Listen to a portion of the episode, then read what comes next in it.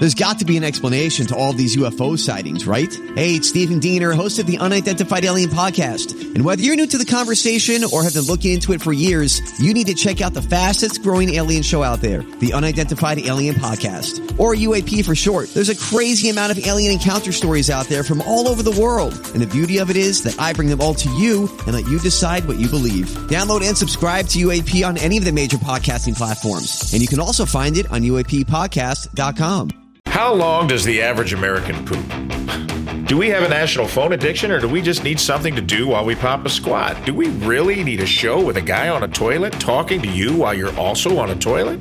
Well, we did our research, and by the time you're ready to wipe, we'll get to the bottom of this and more on the number two show.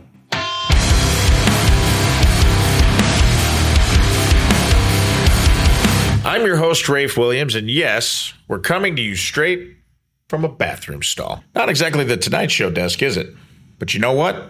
A lot of the best conversations and deepest thoughts I've ever had have happened on a toilet, so that's exactly where I wanted my talk show to take place.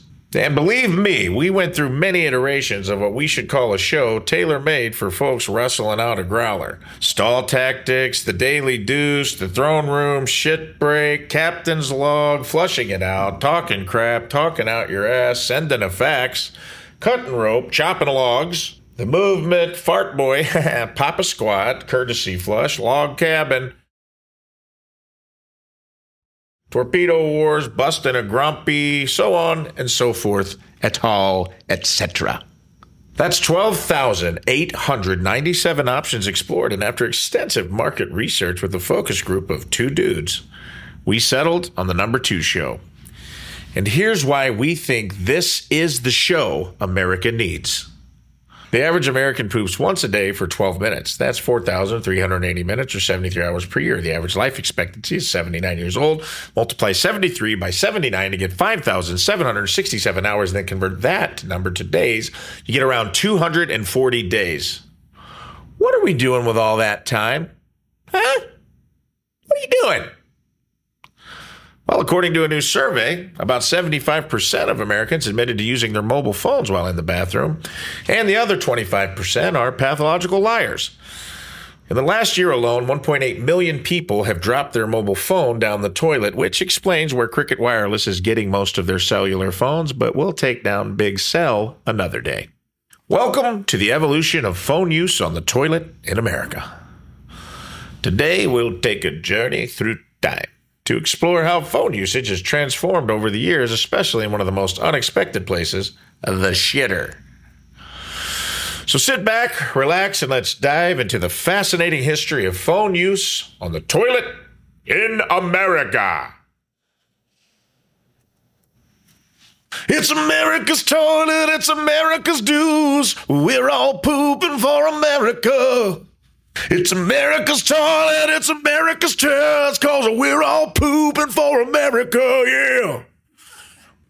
That's a hit. I know a hit. I'm a hit maker. Believe it or not, there was a time when toilet entertainment was relegated to whatever was at arm's length.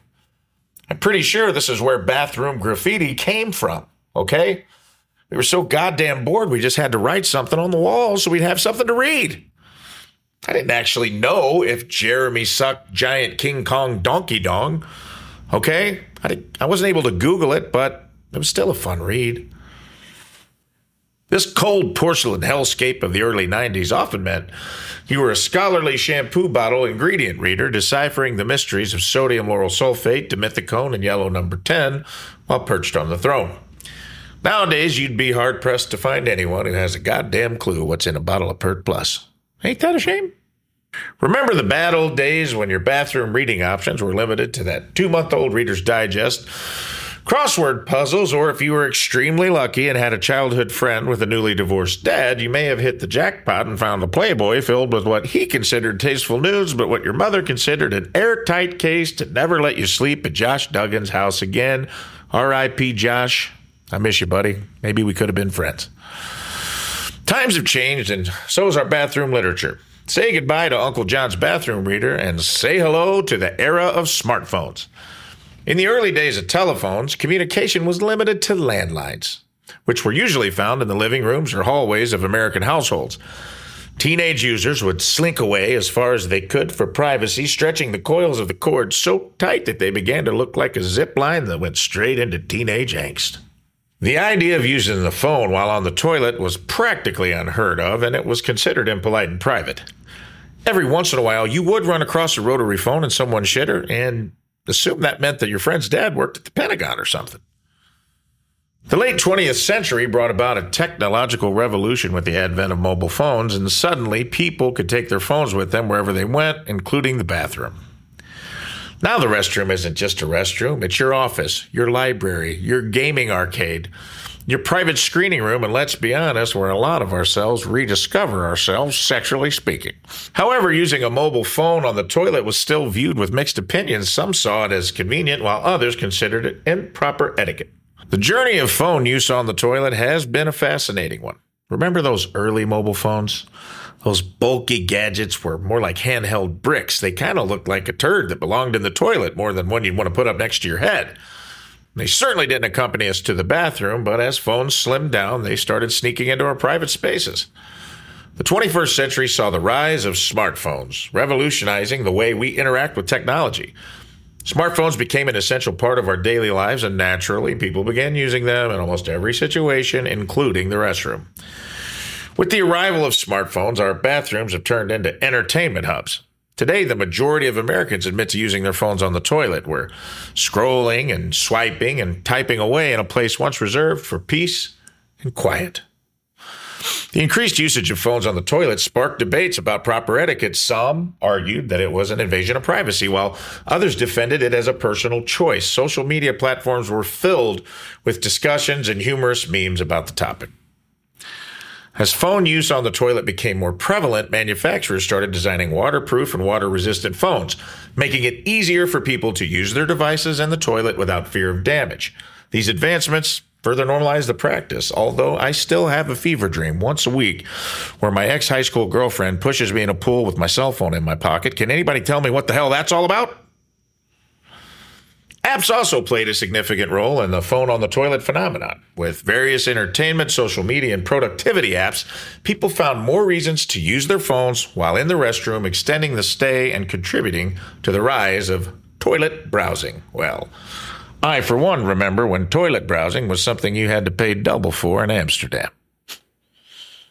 Some of you guys in the Navy know what I'm talking about. Got an important email to send? Need to crush some candy or snipe some noobs on a Call of Duty level?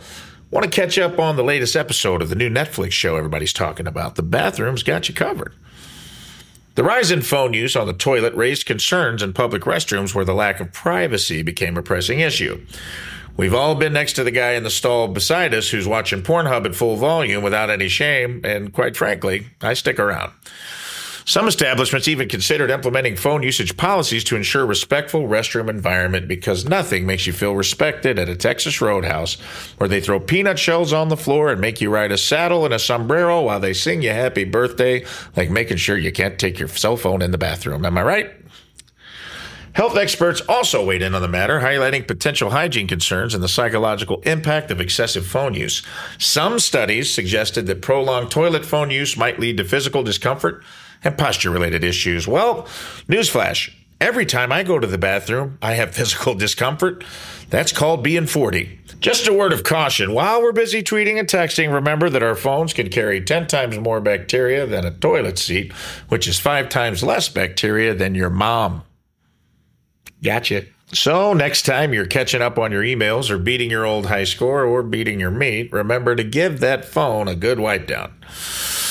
As we conclude our journey through time, it's evident that the use of phones on the toilet has become a significant aspect of modern life in America. Whether you view it as a convenience or an invasion of privacy, one thing remains clear technology's influence continues to shape our behaviors and habits even in the most unexpected places. Well, now we know more about the evolution of phone use on the toilet in America. Until next time, remember to use your phone responsibly and consider the impact it might have on yourself and those around you. That's a wrap on our first ever episode of The Number Two Show. Here's to many more conversations, laughs, and bathroom deep dives. Remember to like, share, and subscribe. And yes, make sure to wash your hands before you hit that like button, you nasty ass. Catch you on the flip side. Don't forget the courtesy flush. Thanks for watching the number two show.